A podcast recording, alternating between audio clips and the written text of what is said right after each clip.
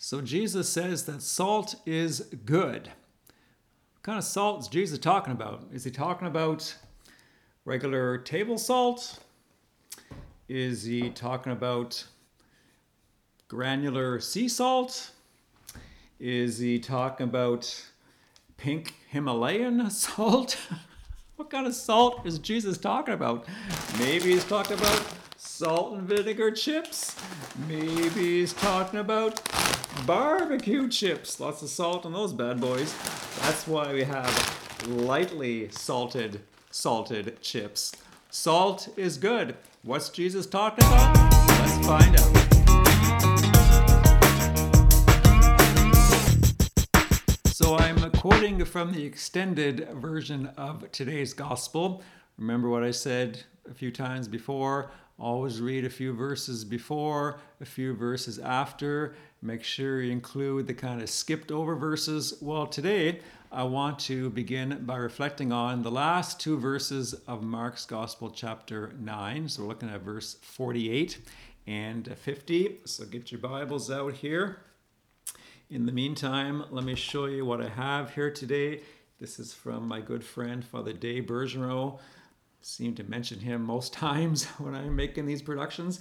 He has this little thing here as you put the coffee, uh, the boiling water, and the coffee in it, and then you have this spoon filter thing, and you basically, wow, you just kind of sip the coffee through this spoon filter thing, and there you go. There you go. That's lovely. There you go. Got my hoodie on today because the weather here in Canada is turning rather autumnal. I heard that word mentioned watching a soccer game from England this past week. Autumnal. There we go. So, verses uh, 49 to 50 of Mark's Gospel, chapter 9, not included in today's Gospel for Sunday. For everyone will be salted with fire. Salt is good. But if the salt has lost its saltiness, how will you season it? Have salt in yourselves and be at peace with one another. Fire can both destroy and purify. Fire can be punishment, but it can also be sacrifice. And salt can both enhance flavor and can also preserve food. It can become insipid, that is, it loses its saltiness. That's what Jesus spoke about here in the gospel. And it can also be corrosive. Think of the road salt that we are soon going to be using here in Canada. Hate to say it, but it has a corrosive effect on our cars if we don't wash it off. And the church is meant to have the aroma of the Holy Spirit I did a baptism last Sunday and I allowed the parents, the godparents, to get a good smell of the oil of chrism. It's very powerful oil that has balm added into it. And really, the, the aroma of the Holy Spirit, the aroma of that chrism oil is meant to permeate our lives and the life of the church. But I say kind of tongue in cheek, unfortunately, because of the circumstances we're living in, the dominant aroma of most parish churches seems to be that of hand sanitizer, but we are meant to smell like the Holy Spirit, and the church needs a fresh outpouring of the Holy Spirit more than ever before because of these trying, difficult uh, times. And that fire of the Holy Spirit, combined with salt that Jesus talks about in today's gospel, it purifies, it preserves, and it enhances flavor. So there you go. How smooth is that, right? Just got my three points just kind of smoothed right in there. Point number one, it purifies. Point number two, it preserves.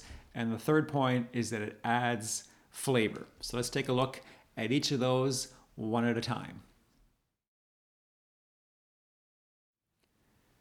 So, first of all, salt purifies and fire purifies. To be a disciple requires that we make a choice, a decision, a daily choice, an hourly choice to live our lives keeping our focus on eternal life. am I living my life focused on where I eventually am going to go? Because the life that I live here now is going to pass away very, very quickly. Eternal life is not something that I earn, something that I buy, something I deserve. It's a gift. And I spoke about that in previous episodes, accepting the gift that the Lord offers to you and to me of eternal life with Himself. And Jesus is using in today's gospel hyperbole, an extreme statement to make a point. He talks about how if an eye or a foot or a hand causes us to stumble, to sin, we cut it off, we tear it out. Now, the vast majority of us have two hands, two eyes, and two feet. So, the point that Jesus is making is that the use of our hands, eyes, and feet requires a choice. The Lord says, if your hand, if your foot, if your eye, singular, causes you to stumble, that means a choice has been made. And the danger here is that we fall into scandal. Now, scandal can be external, how our behaviors influence others, but also internal, the internal scandal. And the Catechism of the Catholic Church, this is number 2326, says that scandal is a grave offense when the deed or omission is deliberately done and leads others to sin gravely. So the deed, the omission, the commission that is committed by one of our eyes leads the other eye to engage in the same behavior, or the other foot, or the other hand. That's the scandal. Both hands, both feet, both eyes stumble, and our choices have eternal consequences for the whole body. It's not lo- like at my judgment, okay, my hand sinned, so I'm going to cut this hand off. This hand goes to hell, but this hand gets to go to heaven. No, the whole thing goes because the scandal has been caused by the one hand, the one eye, the one foot, leading the other eye, the other hand, the other foot uh, to fall into sin. Our, our choices have consequences in eternal life. And the punishment that Jesus talks about, this millstone thrown around the neck of a person who's thrown into the sea, that's not hyperbole. This is really good. That's not hyperbole. This is a really good way how to enjoy coffee. Um, the, the punishment of having a millstone tied around your neck and thrown into the sea was an actual punishment used by the Romans and feared by the Jews. And so when Jesus mentioned that to his audience, they would have known exactly what he was talking about and they would have shuddered, realizing the consequences of their actions vis a vis eternal life and our actions vis a vis eternal life. Am I keeping my eyes fixed on eternal life? The fire, the salt of the Holy Spirit purifies us. The second thing is that this fire and salt of the Holy Spirit preserves us. The letter of James that we have for the second reading of Mass here today says, Your riches have rotted, and your garments are moth eaten. Your gold and silver have rusted, and their rust will be evidence against you, and will eat your flesh like fire. Like, whoa, that's that's pretty dramatic, right? To meditate upon that reality. When I meditated on that, the, the image that came to me was that of Amelia Havisham, one of the characters in Charles Dickens' book Great Expectations. She was a wealthy spinster, jilted at the altar, and she lived the rest of her life wearing her wedding dress in a ruined mansion that was falling around her, decrepit, surrounded by the trappings of the wedding banquet that never happened. So the food, the cloth, everything just falling into disrepair and, and rot. All the clocks in the house were stopped as a way for her just to freezing time. She was not going to accept the reality that people, places, and things move on. She was never going to get married. And she lived in this decrepit way. And in comes Pip, Pip, who's looking for a sponsor. He thought that maybe, you know, she'd be the means by which he would gain status and influence and power and position and, and prestige but he was entering into this this rotten situation. He was hoping to impress Estelle, uh, Amelia's uh, stepdaughter. So Charles Dickens has this very powerful way through this book of reminding us that, you know what, like all this stuff is just kind of rotting and, and deteriorating and, and crumbling all around us if we're trying to live in this kind of stopped time warp kind of crazy thing going on right? So where where is the preservation? It's all rotting around them.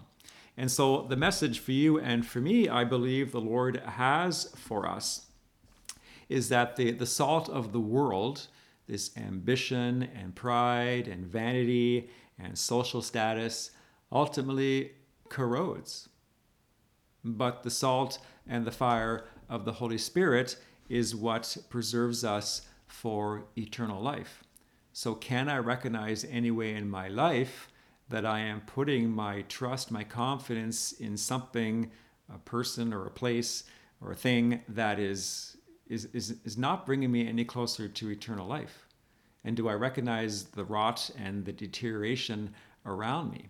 Now, I don't don't mean to sound kind of like a like a real bummer here, like kind of like that's that's not very nice to meditate upon. Well, it's it's the reality, right? The Lord doesn't just present us with the nice rosy things of life. He presents us with situations, but he's always there with us in the midst of them. He doesn't rub our faces in it and say, "Too bad, so sad. I'm God, you're not. See you later." He is there with us in the midst of that, and he wants us to see it not to live in guilt or shame or remorse or hopelessness, but say, you know what? Hey, Lord, you are my hope. You are the one who breathes life into me. It's you, Jesus, that I want. Yes, I've been blessed with gifts and talents and people, etc., in my life, and I appreciate all that and accept that, and, and I'm grateful for that. But ultimately, again, Lord, I need you and I want to spend eternal life with you. So begin your work of purification and preservation now in my life today. And the third and final part of this salt and, and fire of the Holy Spirit is that it gives flavor. Now, flavor is a unique thing. Flavor is well, unique to the person, right? I enjoy nice, strong coffee. You may not enjoy nice, strong coffee. I enjoy all things having to do with dark chocolate, but I don't appreciate or enjoy flavored coffees. I don't like things too salty, but yet again, I like salted caramel. I like the flavor of avocados, but I don't particularly like the flavor of liver. Maybe you can identify with that. But the point is that the Holy Spirit, He flavors where and how He wills. Interesting in our readings uh, today, the first reading from the book of Numbers. The Lord came down in the cloud. I'm going to read it. I'll read it. I'm not going to try to pretend I memorize it here. Numbers, uh, verse, uh, chapter 11, verse 25. Genesis, Exodus, Leviticus, Numbers, Deuteronomy. Okay. The Lord came down in the cloud, took some of the spirit that was on Moses, and put it on the 70 elders. And in the gospel today, the disciples say to Jesus, we saw someone casting out demons in your name. So the Holy Spirit is moving as He wills, as He wishes, as He desires, in ways that are often beyond our comprehension, that don't fit into our categories, that don't behave or do as we would want them to do. Remember, He's God, I'm not. That helps me sleep at night. And if we forget this, then I think we, we run the danger of thinking that everything or everyone needs to conform and behave the way we want them to behave and act in our own determined way, which is all about our own pride or about our own ego. We're trying to keep God in a box or the Holy Spirit in a cage. Open the cage door, let the Holy Spirit flow and and do as he desires to do because again ultimately it's for our good it may not be what we want but it is what we need it may not be in a way that's fully understandable at the time but ultimately, at the end, we come to see, Lord, you have been at work. You are really, truly God, and you are truly working for my good. What does Moses say? Would that all God's people were prophets. The Lord wants all of us to be prophets, that is, prophetic witnesses to his power and his grace with those whom we meet we can meet people and not really have to say too much. They can testify to the fact that there's something different about her, something different about him. How can we prof- prophesy about what the Lord is indeed doing in our life? And then Jesus himself says to the disciples, Whoever is not against us is for us. And the Lord doesn't say, Whoever is not against you is for you. It's us that Jesus so closely aligns himself with us, reminding us that we are part of his body, that he is truly with us at all times. And as we are affected, so is he. As he is affected, so am I. So the Lord is indeed with us. So, what do we say in response to this particular word, which is unique, by the way? when I first started out meditating upon these scripture readings, I thought, oh, Lord, like, what do you want me to say, you know? But the Lord comes through in the end, makes you sweat, but he does come through in the end because he indeed is the Lord. So, what do we say in response to this? Pass the salt. and Lord Jesus just set me on fire. Set me on fire. And salt and fire, the two of them combined, are part of a sacrifice. In the time of Jesus, animals that were to be sacrificed later on were salted and placed on the fire. So the question is what am I willing to sacrifice to avoid sin? Recognizing the fact that it does have eternal consequences for my life causing scandal without, that is, towards others, causing scandal within. That the whole body is susceptible to corruption, but the Lord wants to preserve us with the salt and the fire of His Holy Spirit. Lord Jesus, whatever in me is not of you, whatever in me that is leading me to sin, I give you permission right now to burn that away. That may not be an easy process. It may be a very difficult one. But again, what are the eternal consequences to my behaviors? And asking myself, well, have I lost my saltiness? Am I becoming in the spiritual life insipid? That is, losing taste, losing enthusiasm for the gospel, losing enthusiasm for the particular mission the Lord has entrusted me with, losing a, a, a, an enthusiasm or fire to grow in a holiness and recognizing the fact that, you know what, I'm just not as effective as I used to be for the Lord. So today's message is one of hope, is one of encouragement, and is one of the continued love of Jesus. Pass the salt. Jesus, and just set me on fire. So let us pray. So, Lord Jesus, we just do come before you again, always reminding ourselves, Lord, of just how much you do love us. If we have forgotten that clear message, Lord, help us to remember it anew. We thank you, Lord Jesus, for this word. We thank you, Lord Jesus, for the salt and the fire of your Holy Spirit, that you want to be the Lord of our life and want to surrender ourselves to you, Jesus, and set us free, Lord Jesus. Just continue your work, Lord Jesus. of purifying us. We repent, Lord Jesus, of all sin in our life. We want to turn away from it, Lord Jesus. Any ways in which our hands, our eyes, our feet, our whole body, Lord Jesus, has prone to sin, anything that's not of you, Jesus, just help us. Jesus, we need your grace. Jesus. Thank you in advance, Lord, for your forgiveness, which you so readily give to us. Lord Jesus, we pray also that you would preserve us, Lord. Preserve us and protect us from any ways in which the world, the flesh, the devil, Lord, is just pulling us closer to themselves. We want to just resist that pull, Lord. But again, we need your grace. Without you, Lord, we can do nothing. But with you, Lord, all things are possible. And so continue your work of preservation, Lord Jesus. Help us keep our eyes fixed on eternal life in Jesus. And Lord Jesus, we pray that your Holy Spirit would just flavor our work and our words and our life.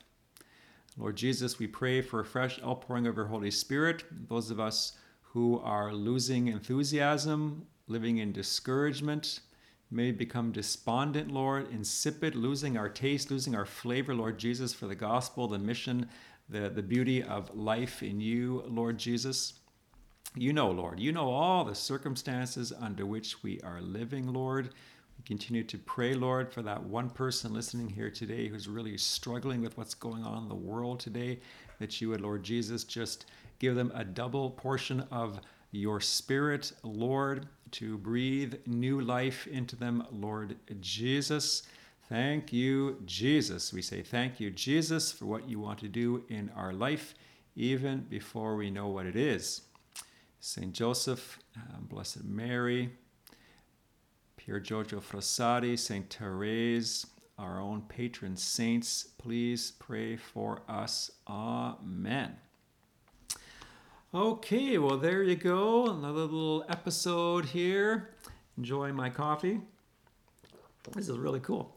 Remember, when we're powerless, that's when we're strong, and victory is indeed gained through surrender. Bye bye.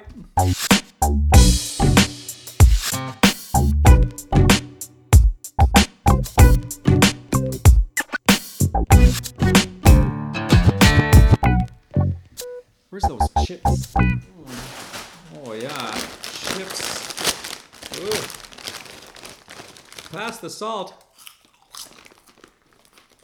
Wah!